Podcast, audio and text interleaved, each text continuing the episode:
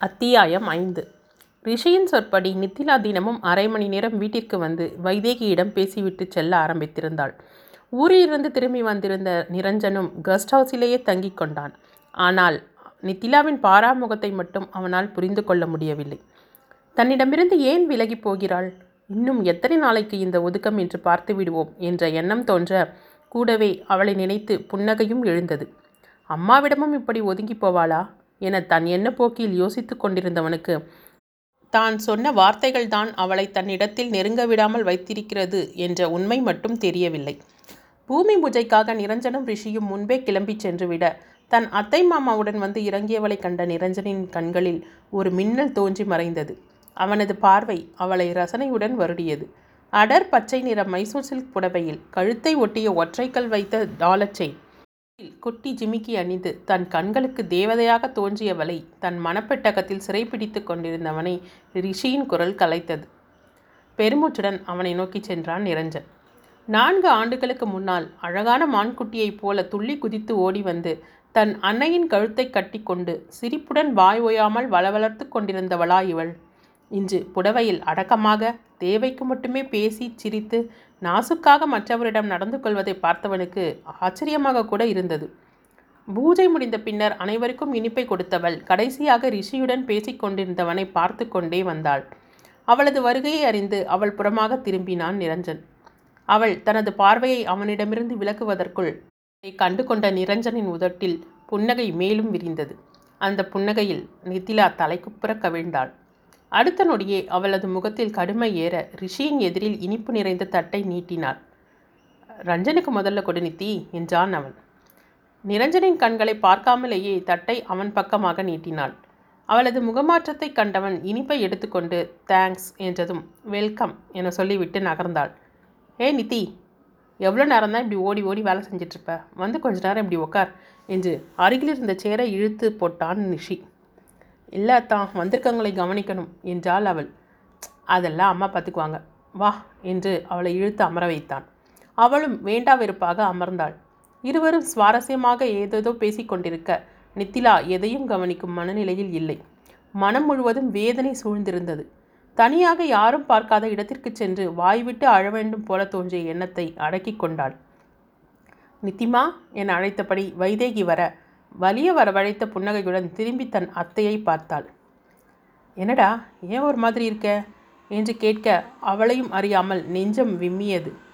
தனது தந்தையின் நினைவில் அவள் சோர்ந்திருப்பதாக நினைத்த வைதேகி என்ன செய்கிறது கண்ணம்மா? எனக்கும் இப்போ அவங்க அப்பா நினைவு தான் தம்பி இருந்திருந்தா இந்த ரிசார்ட்டோட வேலை எப்போவோ முடிஞ்சிருக்கும்? அது மட்டுமா? உனக்கும் ரிஷி என ஆரம்பிக்க வைதேகி என்று சகாதேவன் அழைக்கும் குரல் கேட்டது. வாமா மாமா உன்னை பாத் இப்படி பார்த்தா அவர் மனசும் கஷ்டப்படும். கண்ணை தொடச்சிக்க. என்றவர் முன்னால் செல்ல நித்திலா அவரை பின்தொடர்ந்தாள். நித்திமா நானும் அத்தையும் ஒரு ஃபங்க்ஷன் போகணும். உன்னை ரிஷி ஹாஸ்டலில் விட்டுருவான். சரியாம்மா? என்று அவர் சொல்ல சரி மாமா. என்று தலையை அசைத்தா அவர்களுக்கு விடை கொடுத்தாள். கிளம்பும் முன் வைதேகி மகனிடம் ஏதோ சொல்ல அதன் பிறகு ரிஷி அவளை தனியாகவே விடவில்லை. வந்து இறங்கிய கட்டுமான பொருட்களை சரிபார்ப்பது சில ஆரம்பகட்ட வேலைகளை பற்றி பேசிக் கொண்டிருப்பதுமாக நேரம் கடந்து கொண்டிருந்தது. நித்திலாவும் வேலை மும்முரத்தில் தன் மனநிலையை சற்று திசை திருப்பினாள்.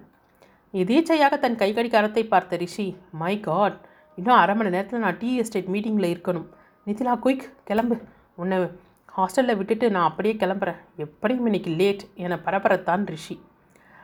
நான் ஆட்டோவில் போயிடுறேன் தான் நீங்கள் கிளம்புங்க என்றாள் அவள். வேண்டாம் வேண்டாம். லேட் ஆனாலும் பரவாயில்ல. நானே உன்னை கூட்டிகிட்டு போய் விட்டுடுறேன். என்று காரை நோக்கி சென்றவனை ரிஷி என்ற நிரஞ்சனின் குரல் தடுத்தது. இஃப் யூ டோன்ட் மைண்ட் உங்களுக்கு அவசரம்னா நான் நித்திலாவை ஹாஸ்டலில் விட்டுறேன். உங்களுக்கு ஒன்றும் ப்ராப்ளம் இல்லையே என்றான் நிரஞ்சன். ஓ ரொம்ப தேங்க்ஸ் ரஞ்சன். நித்திமா நீ ரஞ்சன் கூட கிளம்பிடு. நான் ஈவினிங் வந்து உனக்கு ஃபோன் பண்ணுறேன் பாய் என சொல்லிக்கொண்டே அவளுக்கு பேச அவகாசமே கொடுக்காமல் அவசரமாக காரை கிளப்பி சென்றான். நித்திலா வெறித்த பார்வையுடன் நின்றிருந்தாள். அத்தியாயம் ஆறு. நித்திலாவிற்கு உள்ளுக்குள் கோபம் கனன்று கொண்டிருந்தது. தன்னை ஒரு வார்த்தை கூட கேட்காமல் இருவருமே பேசி முடிவெடுத்து தன்னை ஒரு அந்நியனிடம் விட்டு செல்லும் ரிஷியை நினைக்க நினைக்க அவளுக்கு கோபத்தில் மூக்கு நுனி சிவந்தது. அதற்கு மேல் தன்னை அழைத்துச் செல்ல தானே முன் வந்த நிரஞ்சனின் மேல் சொல்ல முடியாத அளவிற்கு வெறித்தனமாக கோபம் வந்தது. இவனுக்கு ரொம்ப தான் அக்கறை. நான் தனியாக போனால் இவனுக்கு என்ன வந்தது? அன்றைக்கு என்னை வேண்டாம் என்று ஒதுக்கிய வந்தானே இன்றைக்கு எதற்கு இப்படி அக்- அக்கறை இருப்பது போல நடிக்கணும்? என்ற எரிச்சலில் கையை பிசைந்தபடி நின்றிருந்தாள். இது சாதாரண உதவி என்றோ இதற்கு அக்கறை தனியாக தேவையில்லை என்று நினைக்க அவளது கோபம் இடம் கொடுக்கவில்லை. அவள் அருகில் காரை நிறுத்தி கதவையும் திறந்து விட்டான் நிரஞ்சன். நிமிர்ந்து ஒரு முறை பார்த்தவள் உன் காரும் வேண்டாம் ஒன்றும் வேண்டாம் என கதவை அரைந்து சாத்திவிட்டு சென்று விடலாமா? என்ற எண்ணம் வர கதவை பிடித்து கொண்டே நின்றிருந்தாள். நித்திலா கெட்டின் என்ற நிரஞ்சனின் கம்பீரமான குரல் வர மறுபேச்சில்லாமல் தன் எண்ணத்தை தற்காலிகமாக ஒதுக்கி தள்ளிவிட்டு அவன் அருகில் அமர்ந்தாள். வந்த நாள் முதலாக அவளிடம் தனியாக பேச துடித்து கொண்டிருந்தவனுக்கு அதற்கான வாய்ப்பு மட்டும் கிடைக்கவே இல்லை. இப்போது அந்த வாய்ப்பு கிடைத்ததும் சட்டென பற்றி கொண்டான். ஐந்து நிமிடங்கள் மௌனத்திலேயே கழிய நித்திலாவின் பார்வை அவனது வலிய கரங்களின் மீது படிந்தது. அந்த கரத்தின் அரவணைப்பில் தான் நின்றிருந்த நாள் நினைவில் வந்து அவளை அலைகழித்தது. நீர் துளிர்க்க நகத்தை கடித்தபடி வெளிப்பக்கம் பார்வையை திருப்பினாள். வளர வளர நல்ல பழக்கமெல்லாம் கொஞ்சம் கொஞ்சமாக மறந்துடுமா என்ன என்றவனை நிமிர்ந்து பார்த்தாள். புன்னகையுடன் தன்னை பார்த்துவிட்டு சாலையில் கவனத்தை திருப்பியவனின் மீது அவளது பார்வை பதிந்தது. அலையலையாயிருந்த அவனது கேசம் உன் விரல்களால் என்னுடன் கொஞ்சம் விளையாடேன் என்று காற்றில் அசைந்து அவளை அழைப்பது போல தோன்ற தன் நினைவை நினைத்து திடுக்கிட்டவள் மேலும் அதிர்ந்தாள். ஏனெனில் அவளது கரம் உயர்ந்து தோள் வரை சென்றிருந்தது. தன்னை உணர்ந்து கையை விலக்கிக் கொள்ளும் முன் அவளது அசைவை உணர்ந்து திரும்பிய நிரஞ்சனின் பார்வையை தவிர்த்து தன் கை வளையலை எண்ணுவதைப் போல விரல்களால் வளையலை அ- அலைந்தாள். சிறிது நேரத்தில் தனக்கு பரிச்சயமான நித்தியமல்லியின் வாசனை மூக்கை துளைத்தது. தனது ஹாஸ்டல் வந்துவிட்டதை உணர்ந்து தான் வழி சொல்லாமலேயே எப்படி இங்கே வந்தான் என்ற கேள்வியுடன் அவனை பார்த்தாள். அதை புரிந்து கொண்டவனாக நான் ஊருக்கு கிளம்புறதுக்கு முன்னால் உன்னை பார்க்க ஒரு முறை வந்தேன். ஆனால் நீ இல்லை என்று சொல்ல அவளுக்கு பக்கென்றது. இதற்காக என்னை பார்க்க வேண்டும்? என்னிடம் பேச என்ன இருக்கிறது? என்று அவள் யோசித்து கொண்டிருக்கும் போதே கார் ஹாஸ்டலை தாண்டிச் செல்வதை உணர்ந்தாள். நான் இறங்க வேண்டிய இடம் இதுதான் நிறுத்துங்க என்று அவள் சொல்லியும் அதை காதில் வாங்காமல் தெருமுனையில் இருந்த பூங்காவின் அருகில் காரை நிறுத்தினான்.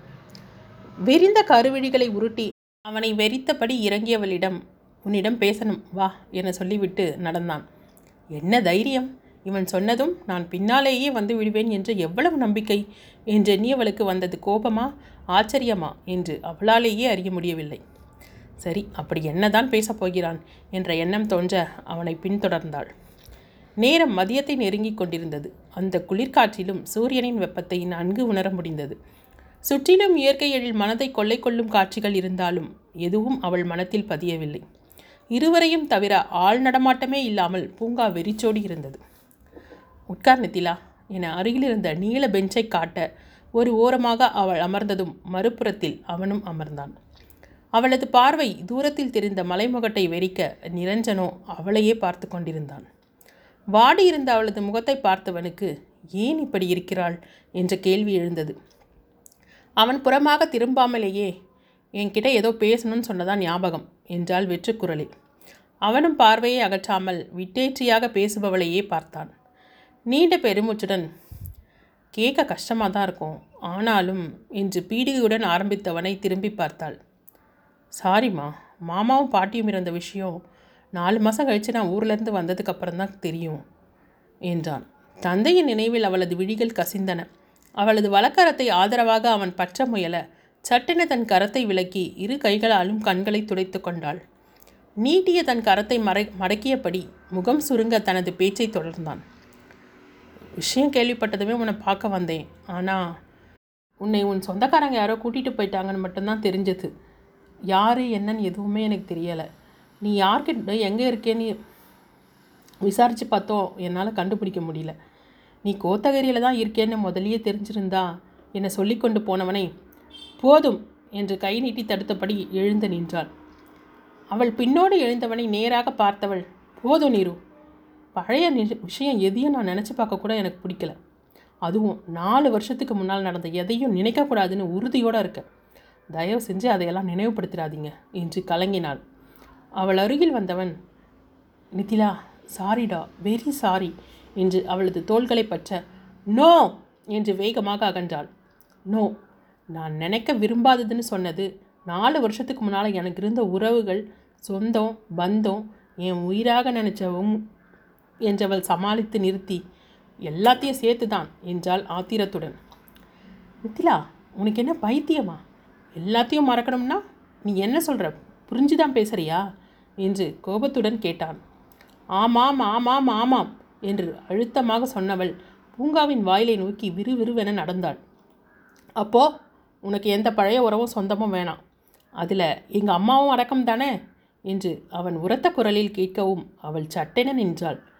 தன்னை நீரோ என அழைத்ததை வைத்தே அவள் மனத்தில் இன்னும் தான் இருப்பதை உணர்ந்து கொண்டவன் சரியான நேரத்தில் தன் அடுத்த அஸ்திரத்தை எய்தான். என்னதான் அவள் பேசினாலும் தனது அன்னையை நேரில் பார்த்தால் சரியாகிவிடும் என்று எண்ணியவனாக நாளைக்கு என் அம்மா அதாவது உன் அத்தை வராங்க. அவங்களிடமும் எனக்கு எந்த உரமும் சொந்தமும் வேணான்னு சொல்லு என்றான் அழுத்தமாக. ஒரு கணம் தயங்கி நின்றவள் சிலிர்த்து கொண்டு விரைந்தாள். அவன் எரிச்சலுடன் நித்திலா முட்டாள். தேவையில்லாமல் எதையோ நினச்சி மனசில் போட்டு உன்னையும் வருத்திக்கிட்டு மற்றவங்களும் வருத்திருக்கே என்று கவலையுடன் பார்த்தான். அறைக்கு வந்தவள் தன்னையும் மீறி அழ ஆரம்பித்தாள். கட்டிலின் அருகில் இருந்த மேஜையின் இழுப்பறையில் இருந்து எடுத்த டைரியை பிரித்தாள்.